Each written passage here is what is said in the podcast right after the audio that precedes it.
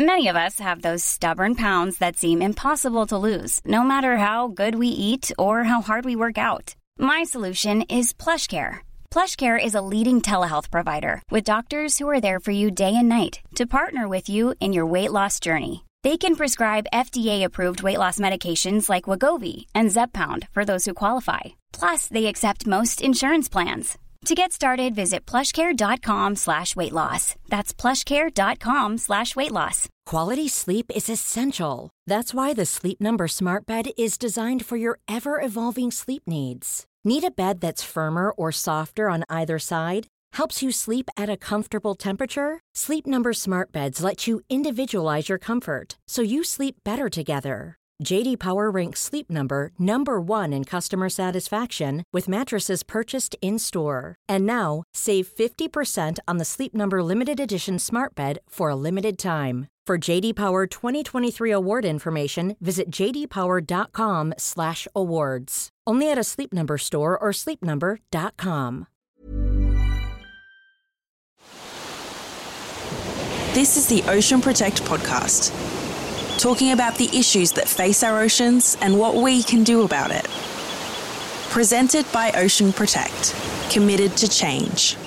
Welcome to the Ocean Protect podcast. Thank you so much. Nice to meet both of you. Where are you calling from today? Wellington, New Zealand. Wellington, New Zealand. And is it raining in Wellington at the moment? It is raining tonight. It's not raining yet, but it is windy. So windy, windy, windy Wellington. Yeah. What, why would you want to be slumming it in, in New Zealand when you can come to the beautiful shores of Australia? It's a good question sometimes, but then the weather turns around and. hey, I'm in Wanaka, New Zealand. Wanaka is a place to be. well, it's actually raining for the first time, and I mean probably three months here. We get about a foot, just over a foot of rain in Wanaka, and it's been pretty steady rain for the last two days, which is just unheard of. Like all the town are just ecstatic. It's like rain. It's amazing. So you're not a weather person, obviously, from Wellington, but you are actually a microbial ecologist and oceanographer. Am I, am I right in saying you are the National Institute of Water and Atmospheric Research? Yes. NIWA. NIWA, yeah.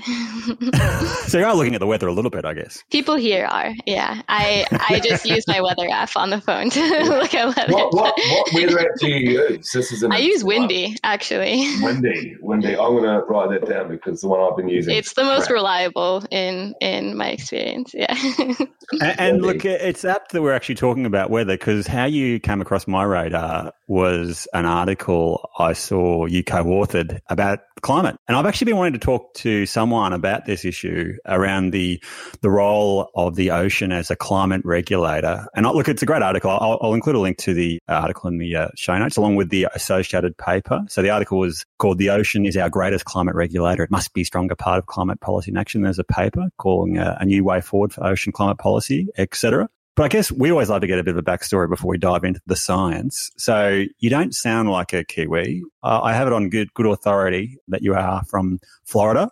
Originally, so, yeah. Yeah, originally. So tell, give us the backstory. What are you doing in Wellington? well, I grew up in Florida, which is a good place to get involved in the ocean for sure, because mm, we're surrounded by the ocean there. I grew up on the Gulf Coast, and there's a lot of mining for oil that happens in the Gulf of Mexico. And so when I was in high school, so when I was like uh, 17, about the Deepwater Horizon oil spill happened, which was the super big event because it was this massive explosion out in the Gulf of Mexico. All of these tar balls washed up on the ocean. We had extended dead zones, so areas of the ocean where all the oxygen was removed and fish and other such things uh, couldn't live anymore. The beaches became really inhospitable to humans and to animals. And it really kind of got my mind thinking about everything that's happening out in the ocean. And it was right after that that I went to university. And so that kind of helped direct my studies a little bit into thinking about conservation, thinking about the marine world, and kind of what I could do with my career to help that. And after finishing university there in Florida, I went over to Oregon, which is a really great state in the US of, of all the states. I think Oregon is. I hear constantly. yeah, oh, we, we love Oregon. Yeah, it has a, definitely a spot in my heart always. And there I really expanded the studies that I was doing, looking not just at like shallow ecosystems, but really going out super deep in the ocean areas that you think would be very remote from any human interaction. But then when you go there, you see actually a lot of human impact on the environment during my time there, I started getting involved with people over here in New Zealand, and that kind of moved to having a career here right now in Wellington. Deepwater Horizon, how long ago was that? That would have been 12 years ago. 12 years ago. What's it like now? I still wouldn't eat the seafood from the Gulf of Mexico. Wow. It's recovered in, in some aspects, but honestly, the biggest impact that is seen now from that is from the dispersants that they used.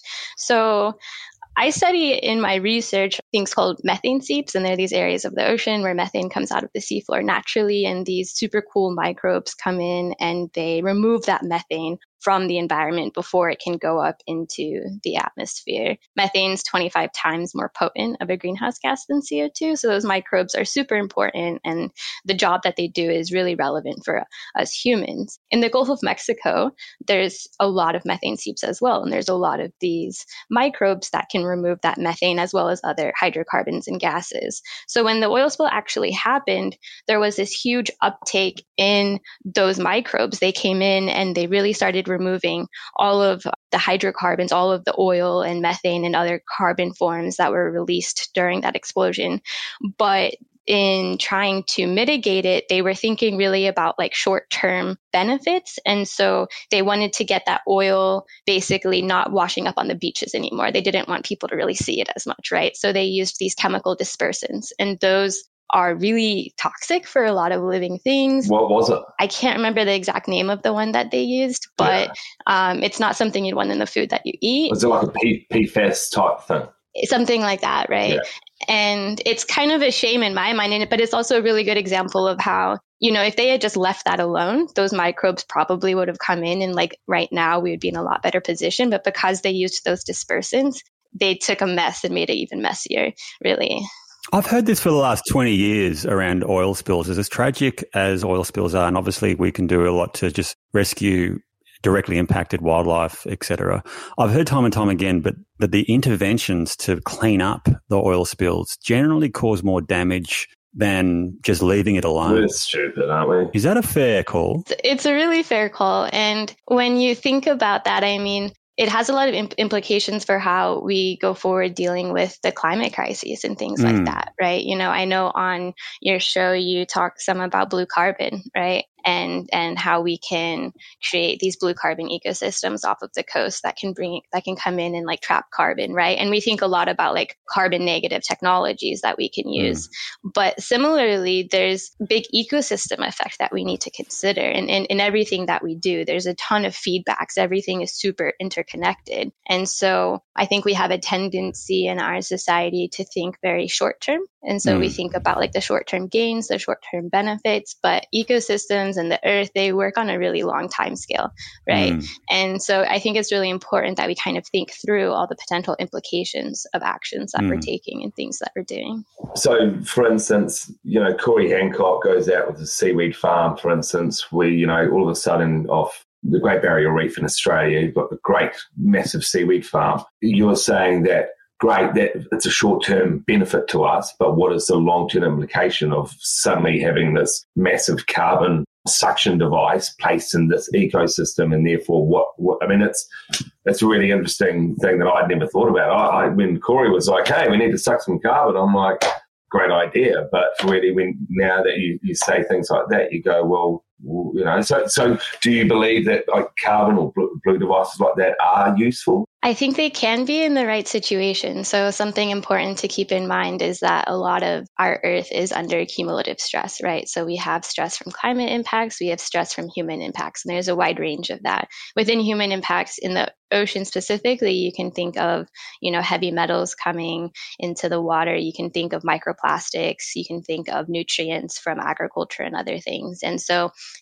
if you imagine that you have a system that's already stressed by these multiple variables and then you say, hey, like, I know you're stressed, but you can probably handle this, right? Like, let me put this massive amount of carbon above you, and you'll just like respire that no problem and bury it and trap it away. And that doesn't always happen. So, there has been some recent work that has found that if you put a blue carbon ecosystem in an area like that, because the environment's so stressed, that carbon, when it falls down to the seafloor, it doesn't get buried and it can, ends up kind of getting re released into the water mm. column, into the atmosphere as like nitrous oxide and other really harmful gases that are really honestly worse than carbon dioxide. And so, if it's done right, if it's done in an area where we know that the seafloor can handle it, then that's awesome. But if it's done in a way or in an area that isn't ready for that, that yeah. needs a little bit of time to recover, then it won't work as well. But I'm keen to actually get into how we can potentially enhance the role of the ocean in climate regulation. But I guess for, before we do that, I guess I'm keen to get an idea of what actually is the role that the ocean already has in climate regulation? So, the ocean has been our biggest kind of savior in terms of the climate crises to date. It's absorbed about 90% of the heat that we have had accumulated on Earth just from human uh, induced greenhouse gas emissions. So that's 90% of all warming that has happened from humans has been just taken by the ocean. And we haven't felt that. So if you imagine, you know, what we're seeing right now in terms of extreme weather, storms, heat waves, things like that, like that's 10% of what we could have experienced basically, right? Yeah. It's amazing. Yeah. And then in addition to that, it's also taken in about a third of the carbon dioxide that we've released. And that is really amazing like the roles that the ocean has been able to perform in that capacity but there's this big thing that we're talking about right now in the science community and in the policy community about tipping points and mm. what we're hmm. recognizing with the ocean is like it's been doing us this great service but it's starting to get to that point where people are getting worried about how much longer it can keep doing that and we're starting to see a lot of negative implications from all of that heat and all of that carbon dioxide that the ocean has taken in so you're saying to me climate change is actually affecting the ocean's ability to actually regulate climate. And we are, in fact, reaching some sort of tipping point in the not too distant future? That's that's what the science is showing, yeah. What what does that look like? What does a tipping point look like? What happens? Is it like you know? I'm thinking movies. That movie was it End of Tomorrow or Age of tomorrow, tomorrow, where the, the ocean climb, the ocean currents just shift yeah. and New York goes freezing or something. Is that yeah. what we're? Is that is that crazy or is that just possible? Or it's possible in a non-Hollywood way. Um, so the the background of that movie really right is that the ocean circulation switched mm. and it caused rapid like we just shot into an ice age. But like a thousand years ago, that's our last ice age. We went into it because of a glacial lake flooded out into the North Atlantic and it stopped the Gulf Stream, which runs from Florida up to Maine in Canada, basically along the east coast of the US. it's a really, really strong current. It forms the beginning of this what's called the thermohaline circulation. It's this big current that circles the entire world. 1,000 years it takes from the North Atlantic all the way around the Earth and then back again. And so that is really the, the start of that massive circulation pattern. And what happened when that glacial lake flooded was it put a lot of fresh water into the North Atlantic and it switched the ability for that big current to form and it caused the last ice age. And, you know, that's not going to happen overnight, but in some respects, we could see impacts from something like that on, you know, a decade time scale. I'm so happy with that because I had a pub argument with a mate of mine uh, about how the last ice age happened, and he was like, "There was a meteor," and I'm like, "No, I'm pretty sure it's something to do with exactly what you said, but I can't wait to win that battle. I'm, I'm so excited. Are we are we seeing symptoms like well, what you got? The scientists are obviously out there with various probes and monitoring equipment. What are, what are the sort of signs that we are in fact reaching some sort of tipping point in terms of the ocean's ability to regulate climate? It depends on where you're looking in the ocean. Ocean circulation, you can think about, okay, so like if you think about the big impacts that the ocean is experiencing in relation to just climate impacts, so not any, you know, pollution, etc. If you think about just climate induced impacts, you have warming, you have acidification, you have deoxygenation. Warming, it stratifies the ocean. So if you think about the ocean, it's this big 3D box, hmm. basically, right? And you have many, many layers in it. And all of that is controlled by density. So it's how closely the water molecules are packed together. And when you warm up water, the molecules expand. So the ocean warming, it actually causes, for example, some sea level rise. That's mm. not just from ice melting, right? It's it's from the molecules expanding. And when that happens, the way that the ocean is layered and thus the way that the ocean is moving around the world changes. And so we do see some indications of some vulnerabilities there in ocean circulation, and those are heightened by sea ice melt, right? So the mm. more fresh water that we're releasing, the worse of a situation that we will be in a lot of this is kind of why the International Panel on Climate Change, so the big UN body that kind of regulates mm-hmm. all of the policies that come out about climate change, this is why they're really trying to meet that 1.5 warming cap. They're trying to limit warming on Earth from 1850, so pre industrial levels, to 1.5 degrees. And that is because when you go over that, that's when the modeling shows that we'll start passing some of these tipping points. Right. And all evidence indicates we will go past that 1.5 degree increase. Is that correct? Or if we use this decade wisely, um, then we may go past it a little bit, and but we could kind of pull back pretty quickly and and, wow. and stabilize. What we do this this decade, what happens before 2030, is extremely important. So this is the decade of action. It is. Wow. It actually makes me feel like um, shivers up my arms. Like we've this is it. You know, yeah, this is it. But I look at this and also and go like, what a golden opportunity. You know, where else would you like to be in in terms of history? You know, you always think about what we would do in great historical moments, you know, standing next to William Wallace fighting the English or the French Revolution or fighting a war. You know, this is the goal, this is potentially the greatest opportunity or challenge the human race has ever faced.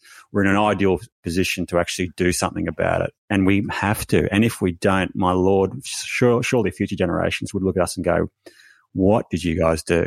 Yeah. Nufties, 100%. No, uh, but that's why it shivers up my, my arms. It wasn't, mm. oh, I'm scared of this. I'm like, right, we've just yeah really got to, you know, hunker down and governments, instead of going, like, are we going to meet this target or not? Like, we should be trying to exceed, you know, we'll, you know, reduce it further. Well, speaking of governments, like, so is the ocean's role in climate regulation actually well recognized and is actually being recognized in climate policies. You know, we've just had the COP26 climate change conference in Glasgow. Is the ocean's role in climate change being appropriately recognized? And are we are seeing, are we seeing some greater government policies or actions in, in this space? We're starting to a lot more. Uh, so traditionally, it wasn't recognized very much, but about 2015 if you know about the paris agreement that mm-hmm. happened mm-hmm. so that that was kind of a big turning point for the oceans after that a lot of countries had to put forth these contributions kind of what they're concerned about and what they want to do and 70% of those re- reference the ocean and from that the 25th cop so we just had in glasgow the the, the 26th cop before that, the, the 25th one, it was convened and called the Blue COP by the Chilean presidency. And, mm-hmm. and that, that was really because there was this increased momentum being seen for ocean policy, for the fact that, you know, if you talk about the climate, you really have to talk about the ocean. And in this most recent COP 26, in Glasgow, we we saw for the first time in the final decision text that the ocean was brought into the framework of the UN climate change working program. Um, just last week, they made a new website about that. There are a lot of events planned this year directed at that. There was this whole um, ocean pavilion at COP26 where you had directed talks, interactions, discussions all about the ocean. So we're seeing this momentum build and we really need to kind of keep that going. This decade actually is considered the ocean decade for science and sustainability. And the target of that is trying to see a lot of changes in terms of marine protected areas, in terms of ocean science, in terms of financing and things like that. I think if you find, if you go back to episode 68, this guy here was saying we need a government to govern the ocean. It needs to be an yeah. independent yeah. thing. And and what's interesting is if you think about the science, sciences there, what you just said, the ocean basically absorbs ninety percent of, of the problems in the world that we have, and only now we're just starting to at these climate meetings only just now we're starting to talk about the ocean. Seems a bit odd. I mean, it's just been staring us in the face for so long and we haven't done yeah. anything about it. You know? well, I think if you historically look at it, like I think it was in the late 1800s, everyone thought, I think it was a guy called Hardy who said, the ocean's just so big, we could never have any impact on the health of the ocean. Yeah. And I think they use that to justify uh, uh, some fishing. And just uh, throwing things off of the ships, yeah. polluting the high seas. And, and I mean, it's, it's still a really big problem because a lot of the ocean is, you know, this high seas area where it's kind of this non-governed area who has responsibility for it. Exactly. And, you know, that's really important for things like ocean mining, which is starting to be considered a lot. Mm. Companies are trying to mine rare earth minerals from from the deep ocean. And that's because we're kind of running out of resources on land. So they're like ah maybe we can go in the ocean and, and use these ones. And it's like who governs that you know? Because a lot of those areas aren't under the jurisdiction of any country right? It's definitely something where it takes the whole world really working together to make this happen because the ocean is our world, right? It's 70% of our world. You know, it covers 70% of, of the surface of, of the earth. And so if we're going to be able to manage it, to protect it, to make sure that it can keep doing what it does best, then we have to really all work together on that. You think of really small, highly populated countries, you know, like I don't know Japan or something. You know, you've got millions of people in a very small spot, all contributing, you know, to the ocean, but yet we've got this massive body of water, 70 percent. And I don't know how much how much of that would be the high seas. Do you, do you know? Like, I mean, how much is governed by countries and versus high sea. Look, I don't know. Just logically speaking about it, you're going, wow, there's a whole lot of area and, you know, no one's looking after it. No one's responsible for it. Yet we're all contributing to it in, a, in such a massive way. I mean, to me, it makes sense. Do you think in the next 10 years we will see a government type um, arrangement over the oceans? one of the big phrases that has been coming out a lot is our ocean, our responsibility, right? And it's really with this message that it's easy to think perhaps, oh, that's not our government's area. It's not our responsibility, but it is everyone's responsibility. There are a lot of like international panels that exist. So there's like the International Seabed Authority. This is scientists, policymakers, managers from all over the world that get together and try and figure out what happens in those high seas, right? And similarly, there's a lot of other international bodies like that that really come together to to try and address those issues in the non-governable areas. But it really kind of is going to start being focused a lot more at the UN level.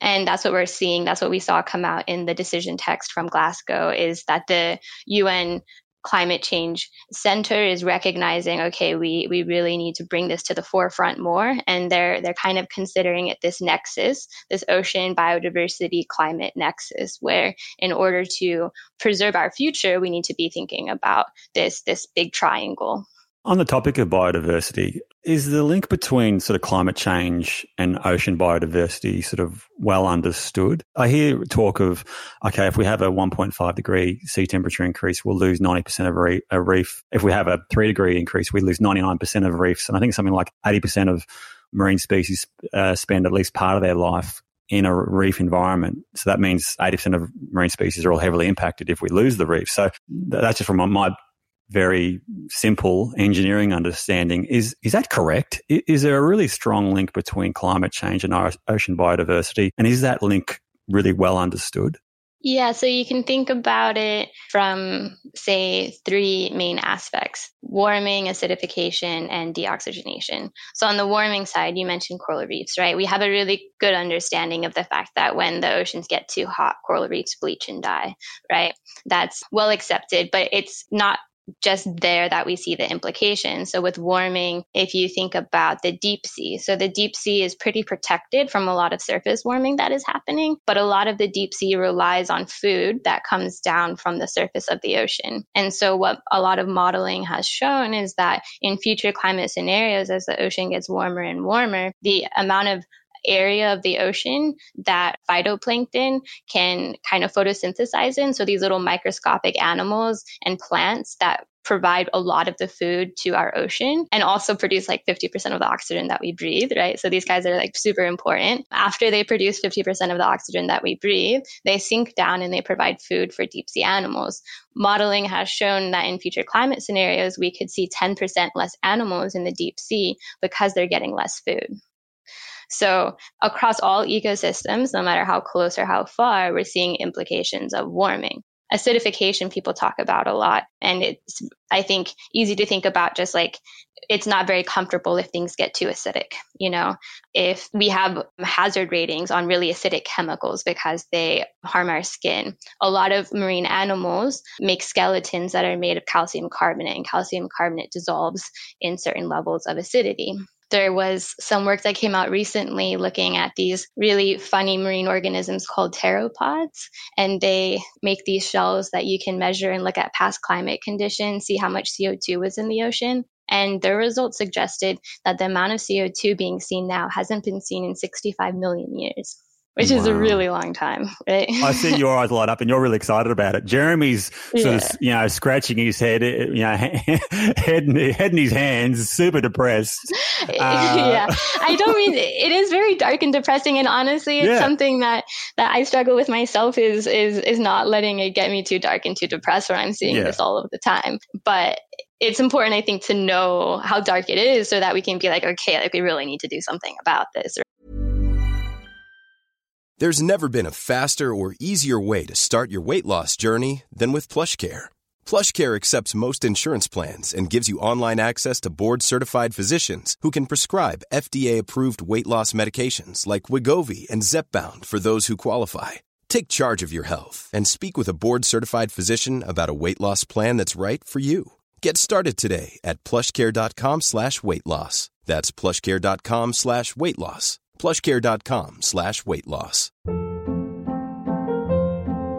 Hold up. What was that? Boring. No flavor. That was as bad as those leftovers you ate all week. Keke Palmer here, and it's time to say hello to something fresh and guilt-free. Hello Fresh. Jazz up dinner with pecan-crusted chicken or garlic butter shrimp scampi. Now that's music to my mouth. Hello Fresh. Let's get this dinner party started. Discover all the delicious possibilities at HelloFresh.com. Right. Deoxygenation is kind of a bit of a favorite of mine, not in terms of I really like it, but in terms of I really think we should do a lot about it. Deoxygenation is just a word to describe the loss of oxygen from the ocean. A lot of animals in the ocean need oxygen to live. And so if you remove that oxygen, then they die we've had a quadrupling of dead zones in the ocean since 1950, which is super severe. Some of the biggest dead zones are in the Gulf of Mexico, they're in the Arabian Sea and in the Baltic Sea. And some of those, you know, are near the size of New South Wales, for example, in Australia. So th- these things can be super, super massive and they're expanding. A lot of them are caused by eutrophication, so that's runoff of nutrients from land. But mm-hmm. then you also have a lot of this being caused by ocean warming itself, because mm-hmm. ocean warming, you can think about when it's really hot outside, animals breathe a lot more, they need a lot more water we all have experienced that and it's the same in the ocean. If it gets more if it gets like a little bit too hot then the animals in the ocean breathe more and they use up the oxygen and you get expanding dead zones. All of those impact the survival of animals and that means that in future climate scenarios across all spectrums we'll see a decrease not only in the diversity of animals in the ocean but also in the abundance and in how many are actually there. And so these human induced pressures obviously uh, are impacting on ocean biodiversity, uh, but they're also impacting the ocean's ability to regulate the climate. Uh, I'm guessing. So you mentioned eutrophication. Are there other sort of human induced activities that are actually causing more pressure on the ocean and its ability to regulate the climate? Like I'm thinking, is it is plastic pollution? Is it is overfishing contributing? Or what what what else is happening? Yeah, it's all connected. So I study microbes, right? And I'm really fascinated in, in microbes because when you look at this really small scale, you see this web of like super complex interactions that kind of manifest up to not only build ecosystems, but determine how those systems respond to change. And so mm. when I look at different environments, I'm seeing like this web of connectivity. And that's really mm. what exists out there. Everything that we do, everything that's happening, even, you know, if it's on the other side of the world, impacts what's going on around us. There's a dust storm in Africa. It is felt in Antarctica. There can be uh, depositions of iron and dust from that dust storm that can lead to blooms of phytoplankton and things, right? Like our world mm. is very, very connected. Eutrophication is a really big one, but if you also think about, um, you mentioned fishing, and, and overfishing is harmful, but also the act of fishing itself is harmful. So, bottom trawling that disturbs the seafloor a lot of carbon in the ocean is buried on the seafloor. So if you disturb the seafloor, then the seafloor can't bury that carbon very well, mm. right? So that's a big one. Microplastics. I've been doing some work recently looking at how uh, when microplastics degrade, it causes these genetic shifts in the microbes that are around the microplastics. Those shifts include shifts in their ability to process carbon and nitrogen. So as those microplastics, which plastic is just a carbon compound in itself, right? It's made from mm. oil, but mm. it is a really complex carbon compound. And so when it starts degrading, you release all of these really big carbon compounds into the sediment around you. And the microbes have to shift to adapt to that. And they're really good at adapting, but then you get this buildup of microbes that aren't very good at processing smaller, simpler compounds, which mm. is what we really need to bury a lot of the carbon that we're trying to trap right now. So there's a lot of these big feedbacks, right? hey, look, number one, you're going to be a regular on our show. You're you're, you're, you're, you're, just awesome and communicating. You really are, Sarah. Um, Thank you. So, no, please. Um, it's just amazing to listen to you and makes us, anyway. Um, it just blows my mind how interconnected it is. And, and look, we all know how the world and, and what happens here, but we, we do. But when you really break it down, and start diving into some of these issues and specifically what you were just talking about. Plastic in the ocean. Well, um, you know, we're all worried about the Great Pacific Garbage Patch. We've got microplastics, we've got avalanches of plastics all over the world, and and now you put it into that perspective. I'll ask you a question: Do you think that's a human health issue? Yeah, definitely. Actually, microplastics have been shown to lead to antibiotic resistance in microbes around them. So those are like genetic shifts I was talking about that uh, cause wow. shifts in carbon and nitrogen. It also causes gene mutations that increase antibiotic resistance. Interestingly, think about aquaculture. Aquaculture produces microplastics. Below those, perhaps you could see antibiotic resistance occurring, which then could feed up into the aquaculture, right? So there's that. And then also similarly, like when we have um, plastic water bottles being converted to these different forms because they find that they're hazardous to our health. Microplastics in themselves, just by the compounds that they expose us to, are harmful. At the end of the day, I think it's pretty simple, right? We are part of this like long evolved system that has been millions and billions of years since life first formed, you know, 3.4 billion years ago, like slowly through many modifications getting to us, right? And we are used to certain things. We've adapted for certain things. And in the past, particularly 50 years, we've changed that dramatically.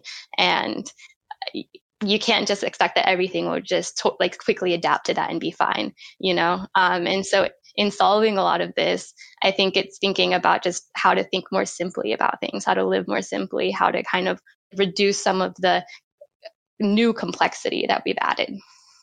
It's amazing hearing you talk, and Jeremy mentioned it before about how you're thinking, you know, really big picture. We're all connected, but fundamentally, you're a uh, ecological microbiologist. So you spend a lot of your time playing around with sea mud, yeah. uh, looking at little microbes. Yeah. Meanwhile, you're waxing lyrical about, you know, like a Carl Sagan like character saying we're all connected. And it's honestly, it's amazing. It's not what I expected. And, and, and I think it's time we need to change tack because it has been a little bit depressing uh, so far. But that's good. We, we certainly appreciate it. And all the science that you've sort of landed on us. So why do we have to change tack? Have you got a hair appointment?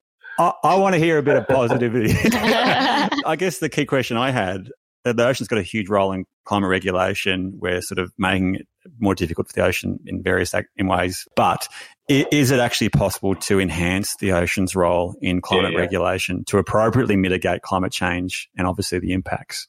Can we turn the ship around by looking after our ocean better? Yeah, and there's a few ways to do that. A lot of them are really underway already, and, and it's really exciting and a lot to look forward to. So, 30% by 2030 is this big initiative right now of protecting 30% of the ocean, creating MPAs that cover, so marine protected areas that cover 30% of the ocean by 2030. And within that initiative is this idea of preserving biodiversity, preserving the ability for ecosystems to do what they do best, right? I was mentioning like simplicity earlier. And the ocean and most ecosystems are really good at managing their own thing. And it gets a little bit messy when we kind of try and get involved. It's like if there's a relationship and you kind of wedge your way in, that doesn't work really well normally, right? Um, you just kind of need to let things go. And that initiative has already seen huge increases in the amount of marine protected areas places. So um, they created what they called like the Great Blue Wall, basically, and that's a big, huge protection area that was being established this year in the Indian Ocean. At Glasgow, uh, Panama, Ecuador, and Colombia came together to create a joined marine protected area between their countries to, to link up and, and allow a huge area for ecosystems to recover in. So that's a really big one, just letting the ocean do its own thing. But then also because we've caused a mess, we kind of need to help it along. And it's the same if you think about our responsibility and the responsibility of the global north to help out in developing countries who are bearing a lot of the brunt of climate change. Um, similarly, as like the oceans have borne a lot of the brunt of, of climate change, we we do need to help that out a little bit. And so, thinking about blue carbon, right? If done in the right way, that can help reduce the amount of carbon in ecosystems. So that is a really interesting thing to think about. Regenerative aquaculture and, and blue carbon techniques. So kind of coupling together, say, seaweed farming with mussel farming. That allows mm-hmm. this ecosystem effect to take place, which can be really good. And there's a lot of funding right now to look at additional strategies that we can use to kind of draw down carbon dioxide in in mm. the ocean and kind of help establish healthier levels. So it will really be a, a mix of those two things a mix of mm-hmm. us stepping back from some areas and just letting the ecosystem do its own thing, and then a mix of putting in some technologies that can enhance the ability of the ocean to do that. Yeah, and so just to clarify, this, these marine protected areas, they're going to obviously areas that are kind of a little bit reduced fishing practices, I'm guessing, or, or completely absent of fishing practices. And the, you mentioned the blue carbon. So we've had Corey Hancock talk about massive seaweed farms, essentially deep sea uh, seaweed farms to draw down carbon and, and ideally store it. But obviously, there's other blue carbon initiatives, isn't there? Like, you know, protecting our mangrove environments, for example, protecting even whales. Uh, I think whales are, and other sort of marine yeah. species are recognized as a great way of storing carbon. Just if we stop murdering whales, they, they can actually play a key role in actually mitigating climate change. Yeah. So, and, and I think in Australia, our government has done one good thing around recognizing the importance of this blue green carbon economy to sort of provide sort of essentially offset opportunities to do these blue green carbon initiatives, so the mangrove protection, etc., which I think is a real positive. Um, and I'm guessing other countries around the world will be doing the same thing as well. Yeah, there is a big movement in that, and there is a, a big interest in in that seaweed farming and, and kind of trying to pull down lots lots of carbon. And it's just ensuring that the mechanisms in which those are established are sustainable and, and will lead to, to sure long term benefits. Because, like we are kind of talking about earlier, you have to be careful that you don't just kind of create a lot more carbon that has to be broken down by microbes and won't be broken down super well. But if it's done right, these are some really great technologies that we can think about. I think that it can be really dark when you kind of think about all the problems that we're facing, but then we have come so far. I mean, the fact that we're even here talking about this, right? The fact that COP26 last year put in its final decision text that the ocean needed to be included more. It asked for an annual ocean dialogue where countries and non governmental organizations and UN bodies can come together and talk about the ocean and what needs to be done. We, we have this decade of ocean science right now. We have huge initiatives for marine biodiversity. And that's all really, really awesome. There's this author I really like, Steven Pinker, and he has this book that just came out, Rationality. And in that book, he's talking about how, you know, there's a lot of doom and gloom out there, but when you think really rationally about it, we've come really far. And that should really instill hope in us and motivate us to kind of keep trying, right? Because I think if you get like too despaired, then you don't feel super motivated to do something. It can be kind of too overwhelming. But if you think that there is a chance that there is hope, then then it's maybe more inspiring. And I guess one key action, obviously, is just reducing the amount of pollution discharged to our oceans. Like you mentioned, the key risk of eutrophication. And I think the leading cause of ocean dead zones is uh, agricultural runoff, particularly animal agriculture, hashtag plant power. But obviously, if we can reduce the amount of plastic flowing into our oceans and waterways, that'll obviously go a long way towards protecting our uh, ocean and its role in, in climate regulation. And, and, and the thing is, mate, when we started in stormwater, um, and I'll ask you, when you started in stormwater, was plastic talked about?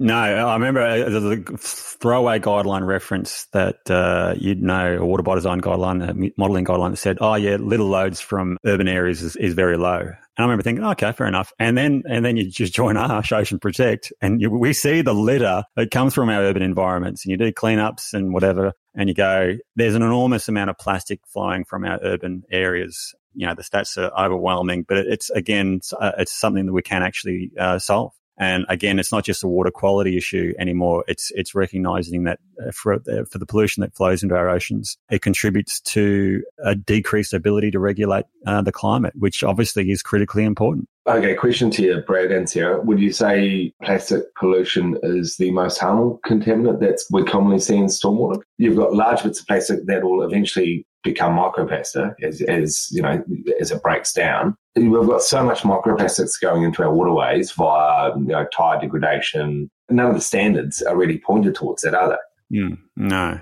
The most dominant force of transport for for microplastics into the marine environment is is wastewater actually. And so wastewater so oh, from yeah. from this. Yeah from textiles 35 percent. Yeah you're right we've done. Yeah. Uh, no that's not true actually if i can if i can chime in. So yeah there's a recent iucn report that sort of said that it depends on where you are in, in, in terms of the infrastructure as well because sometimes there's combined sewer systems. But the number one microplastic found in oceans is micro is tile wear and tear Tire wear and tear. Tire wear and tear. That's new from that's new from what I've heard. Wow.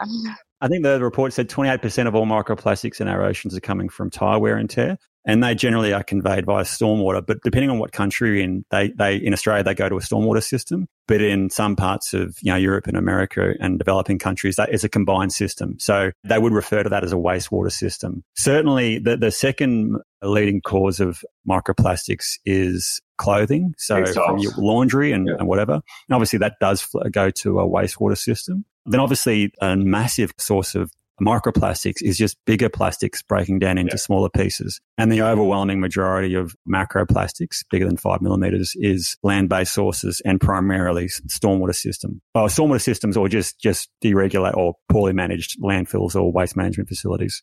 So yeah, but again, for me, the, the, if we can go, if we can both, whether we're targeting clothing fibers or macroplastics or cigarette butts or tie wear and tear, if we can do whatever we can do to sort of mitigate the flow of those plastic, big or small, into our ocean environment, it's a positive thing. But to Jeremy's question, what's the most uh, critically important pollutant flowing into our yeah, oceans? Yeah, what is it? From land. From land, yeah, certainly plastics are a, are a massive one, and I actually think the jury is out as to how damaging they are. Like, well, the uh, jury's Sarah, not even a, the jury's just getting started. yeah, right. There's so much new research about it all, yeah, and. I think it's hard to know. I mean, it depends. You know, if you look at coastal ecosystems, I would say that nutrient runoff is potentially yeah. the, the most impactful, right? But then we're also increasingly starting to look at heavy metals that are coming in into the ocean, and those cause really big impacts in the way that an ecosystem can function. And I think it's kind of, I don't know, maybe it's like nice to try and think of one one big thing that is the biggest problem we should address but i see a lot of the focus now moving on to cumulative stressors and really trying to keep the focus on the multitude of things that are happening because it really while we're starting to try and manage how much microplastics are getting into the ocean we should also be managing how much nutrient runoff is happening. We should also be managing how much heavy metals yeah And, and to Jeremy's question, like we, it's almost a hard question to answer because a, a, single pollutant, what's the worst? It's the cocktail of pollutants, the the, that's, that's the plastics, the worst, heavy yeah. metals, nutrients that we see in urban runoff, but also agricultural uh, runoff. Yeah, yeah. Um, they all combine with other stresses to uh, negatively impact the, our our health of our oceans and ultimately us. Yeah. Yeah. And, and, the reason I brought that up is because we deal a lot with different regulations around Australia and around the world. You know, like we like you, you, you talk about heavy metals. Depends on what your coastline's like. You know, Australia's obviously very flat, great, so the water can sort of hang around. Whereas New Zealand, you sort of go off and then it just shoots down and everything gets dispersed. And it was more of a question around regulation. You know, um, are we mm. paying enough attention? I'm like in, in Australia, we talk about total nitrogen being reduced from urban stormwater runoff. We talk about uh, reductions in phosphorus. Um, we talk about reductions in total sediment. We don't have any heavy metal runoff reductions requirements. In New Zealand, we do. But in Australia, we, we don't for some reason. We don't have any plastics regulation. We talk about trash, but we don't have any plastics, do we? So even in like water treatment plants, do they do they filter out microplastics? At- no, interesting. Interesting no, enough. Ask yeah. Brad. Brad's management. Yeah. This is something I've sort of raised behind the scenes a few times to water utilities. They have, yeah, to Jeremy's point, uh, like if you're a sewage treatment plant operator or owner in Australia, you've got nutrient load limits, nitrogen, phosphorus, BOD, COD, biological oxygen, like basically carbon. But yeah, no limits around microplastics. Similar for other sort of emerging, what we call emerging contaminants, you know, new contam, like say new, but they've often been around for 50 years, microplastics, PFAS, etc. There's no limits or regulation requirements around these pollutants we actually don't really know how damaging they are. We don't really know what is an appropriate limit, often because we don't even know how to remove them appropriately as well. So it's, it's a new area, but I think overwhelmingly, the more we can sort of do to just reduce the amount of pollution, whatever that might, might be, recognizing that pollutants are often attached to each other, basically. So, for example, if you can remove litter and dirt, you'll go a long way to removing a whole bunch of attached pollutants. The more we can sort of, I guess, reduce those pollutant loads, the better. And there's a lot of feedback that happens with with that. So, if we think about just, for example, heavy metals and microplastics, they can feed back on each other in in the marine environment when when they get there. So, if you have a lot of microplastics, it can cause this shift in the ecosystem where you have an accumulation of heavy metals because all of the critters that would be eating on those heavy metals dissipate from the population. They aren't there as much anymore. So then your heavy metals get higher, right? And so that's why I think it's really important. Yeah, like this cumulative interconnected web of everything, right? It's all related. yeah, we're all linked. We're all we're all just stardust. yeah, we are. but just going back to it, we've got this sort of thing as humans. We go, right, we sort of think there's a problem. We're going to sort of go, hey, plastic's a problem, but it's not, we don't know how much of a problem it is. So therefore, we're not going to regulate it because we don't know. And then we sort of tend to just sort of let, I mean, I don't know. It's just our way of compartmentalizing problems. You know, yeah, silo we, issues, we silo ourselves, etc. But to Sarah's point, we're all we're all linked. Uh, look, I feel as though we could talk all day to Sarah, and I think uh, I agree with Jeremy. We're going to have to have a, like a Sarah Seabrook corner. The, the other thing I thought just then was you should hook up, and if you don't know, uh, uh Dr. Katie Dafforn from the Sydney Institute of Marine Science, you'd really love to have a chat to her. She's all about microbes and, and analysing, you know, like sediment and um, Sydney Harbour, and yeah, you guys would have a great chat. But, but I guess the final question, the final question, and you've been giving us all this sort of doom and gloom science the whole way through with a very large smile on your face. You clearly strike me as someone who is actually optimistic about this issue. Yeah. So when I'm not doing science, I train and, and run ultra marathons. And so oh. these are like these these really big, long, long distance trail races, right? And I we like to, to talk think offline, about Sarah. I like to think about the climate crises and the ocean crises as I think about when I'm preparing for a really big trail race, right? How far do you run? Um, so next weekend I have a hundred kilometer one that I'm doing actually, oh, which I'm very so you, on. you're speaking to you're speaking to an um, ultra marathon person and Brad Dalrymple. You guys awesome. will go run off to the uh, the distance. So hundred k you're doing. Yeah, yeah. Next ne- next weekend, you'll get this then, Brad, if you do ultra running too. So if you if you pick a race that, that you're to do, imagine that you haven't been training for it, right? And you sign up for this race. You couldn't just show up on race day and go out and do it and have a good time, right? You might get injured. You might you might kind of have to not finish the race. But if you when you sign up, you make a really structured, organized race plan where you kind of break it down into training runs each day, and each day maybe you're only adding like 0.01% fitness to your overall game, right? But that 0.01% adds up. And then over time, you get to a point where you can show up on race day and have a great time. And it's similar with the climate crisis and with the ocean crises. It is this really big, overwhelming problem and it i think particularly in our society where we can like turn to our phone or turn on the tv or whatever and kind of distract ourselves from what's happening it's probably really tempting i think to to do that in in, in some aspects but if you think about it as something that you need to plan for, something that you need to break down into some organized steps for yourself. And if you think about small things that you can do that kind of already intersect with your life, you know, can you maybe start composting more?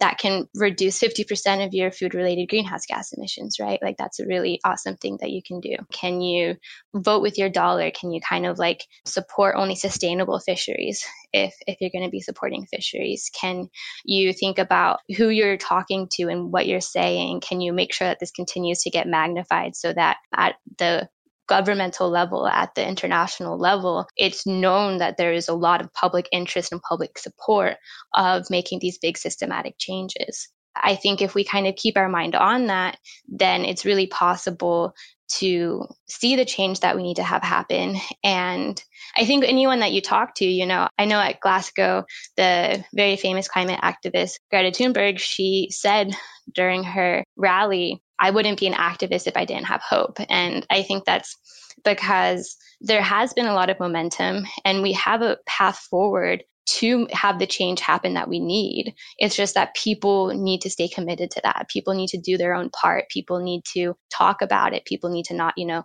turn turn their shoulder on it. I have hope. I, I have hope that we can do that. Yeah. And look, we all have a role to play, whether you're a, a, microbial ecologist, whether you're an engineer, a scientist, doctor, midwife, kid, politician, we all have a role to play. And to the point you made earlier, this is the decade of change. We have to act. We've almost got no choice. So let's just pull up our socks and do it. Right. So Look, I feel as though we need to land this plane now. Land it. Let's land it. Let's refuel and keep going. Um, Sarah Seabrook, welcome to the Ocean Protect team. Um, you, uh, we'll send you out some merch and look forward to chatting next time. What a great chat. We will certainly, if you would make time for us, love to chat again. I feel we could do a whole thing on the Deepwater Horizon catastrophe. I mean, I've, I've been taking yeah. notes down on um, so many different topics. But thanks for taking the time to come and have a chat to us today. We really appreciate it. Keep doing what you're doing because it's uh, it's awesome. Thank you so much. I had a great time. I've learned some things and really enjoyed, really enjoyed talking as well. So that's awesome. Boom, boom. Appreciate the room. Thanks for listening to the Ocean Protect podcast. If you'd like to find out more about us and what we do, check us out at oceanprotect.com.au.